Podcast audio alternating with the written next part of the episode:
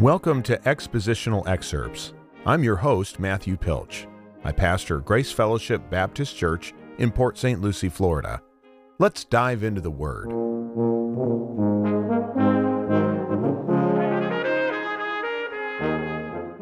Today we will finish up our discussion on Ephesians 4 11 to 16 by looking at verses 15 and 16.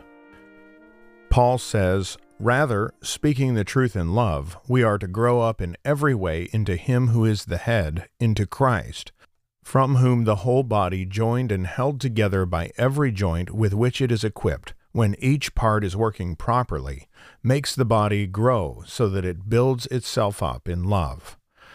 We've been talking about the gift that the Lord gives to the church so that the church can fulfill the command that is found at the beginning of the chapter, namely that the church be unified, that there be unity in the church. And we discovered that God's gift of leadership in the church enables the unity that he desires. In verse 11, we found that they are God's gift is found in specific offices, that being the four offices mentioned the apostles, the prophets, the evangelists, which are like missionaries, and the pastor teacher. Then, in the previous episode, we saw that God's gifts have a specific purpose. They are for equipping, they are for building up the body of Christ, and they come with a goal, which is working towards unity of faith, knowledge of the Son of God, and mature manhood. Now we look into verses 15 and 16 and we see that God's gifts, in fact, enable unity. The first thing that I'd like to point out as we get into verse 15 is that unity is predicated or based on a life that is characterized by truth. So all things playing into this now with all of the gifts that the Lord has given to the church. This is what the church is supposed to do. And the first thing that they're supposed to do if they're going to achieve unity is they're going to have to have lives that are characterized by truth. Even though it's translated speaking the truth in love, uh, it could be literally translated truthing in love. Uh, there is no word for speaking here. And in classical Greek, this verb means to verify or to confirm, which is to say actions or acts over uh, words. So the idea of truthing here in love involves not only declaring and defending the faith with charitable words, but also matching such words with compatible attitudes and actions. So it's not just enough that we speak, uh, it's that we back up our speech and we keep our speech true, but we back it up with actions. So, very, very important there. Uh, unity, secondly, that is based on truth, allows for spiritual maturity to grow up in every way into Him who is the head, into Christ. This is conveying the idea of spiritual maturity. Paul's fundamental concern here is for maturity in the church.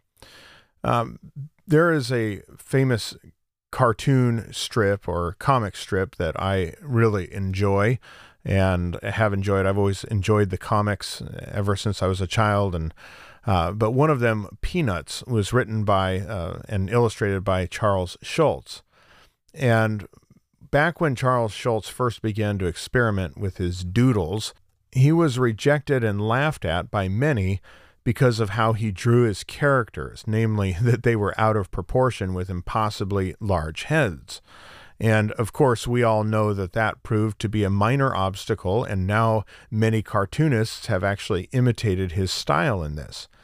But one of the reasons that this stuck was because it seemed to capture a unique phase of development in the child, somewhere between infant and toddler physiologically, and yet with more mature speech and thinking. But it is that point between infant and toddler that we now focus on. At that stage, the head of the child can often seem to be too big for the rest of the body, and yet no one worries because we know what the body will grow up into, namely the head. And that's what we're talking about here in verse 15. We're to grow up every way into Him who is the head, even into Christ.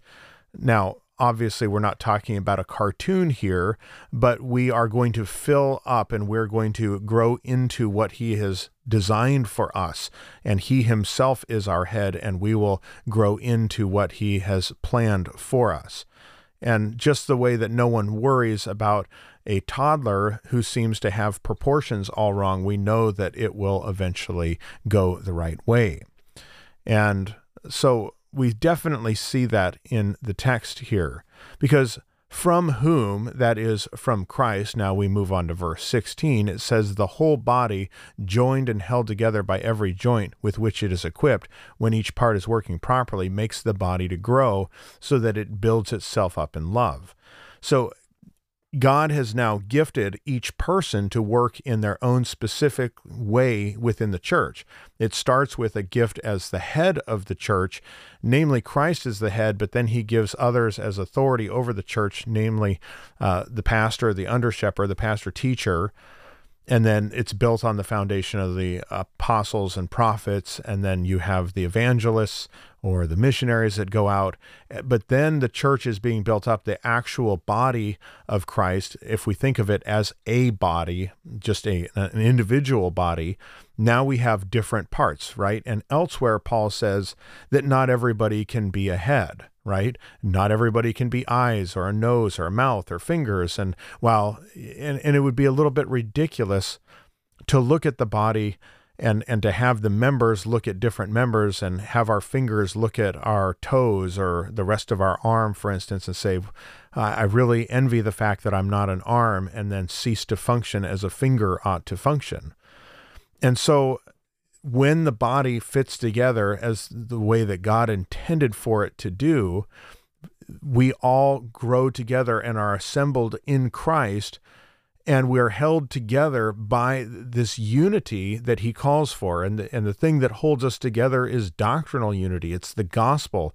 It is Christ who holds us together. And we are equipped with the scriptures. We are equipped with the holy spirit and that enables the unity that has been commanded. And so then when each person in the church acts uh, in the way and in the capacity and in the role that God has placed them in, and they're working properly, then the body can actually grow so that, as the scripture says, it builds itself up in love.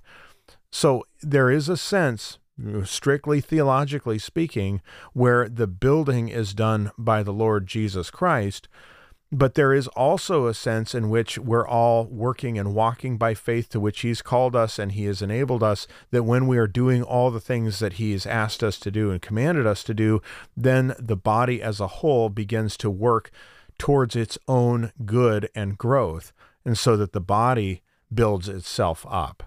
And it does so in love. So all of these things are to be characterized by love. Interesting that this passage here, uh, specifically verses 15 and 16, begin and end with love. Right? We call this kind of a mini inclusio where we have one side and it starts with that one discussion and then it ends with the same discussion.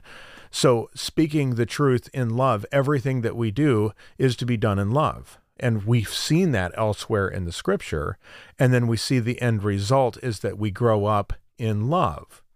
So we never compromise doctrine. We do aim for unity.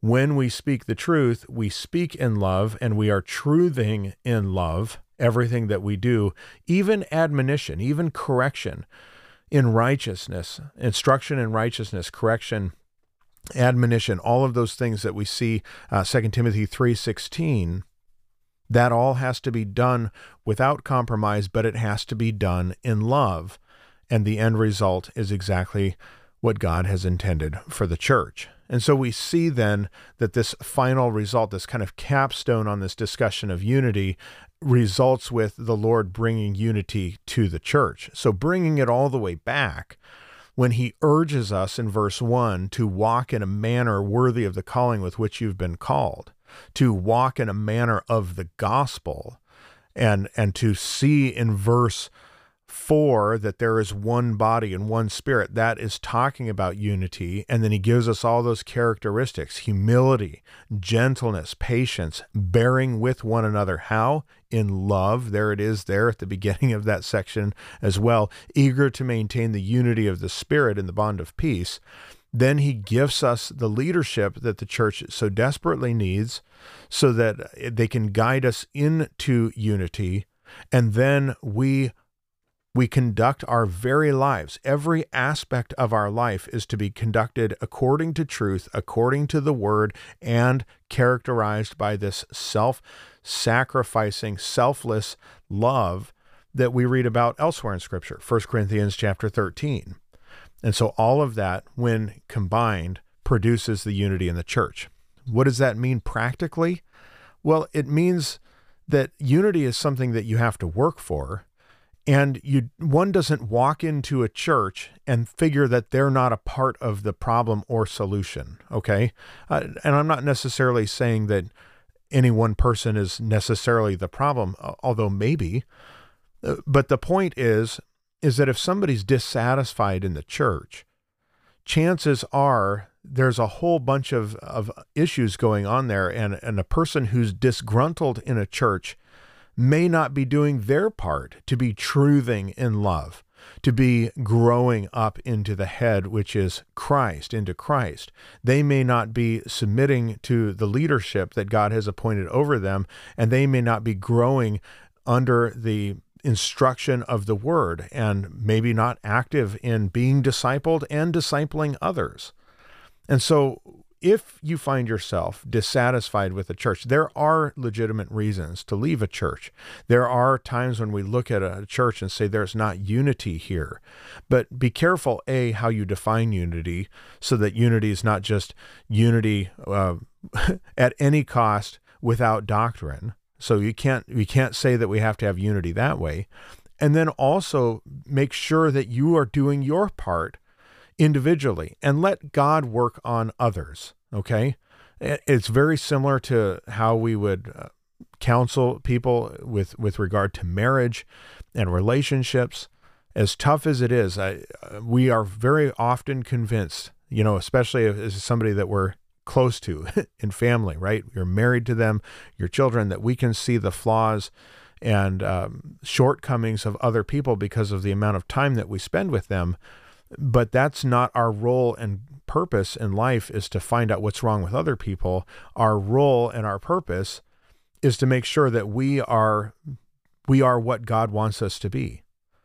And that's what we're called to do. And if that's what he calls us to do in our relationships in our family with our spouses with our children then why are we surprised that it's any different in the church? We're not out here to make other people in the church better. We're out here to become a better Christian, to become more like Christ. How is God stretching you and doing that so that you can be truthing in love, then you can be contributing to the unity rather than tearing it down? Because everything that God has given to us, everything that He has given to us not only has He called us to unity, but He has given us everything that we need to achieve that unity.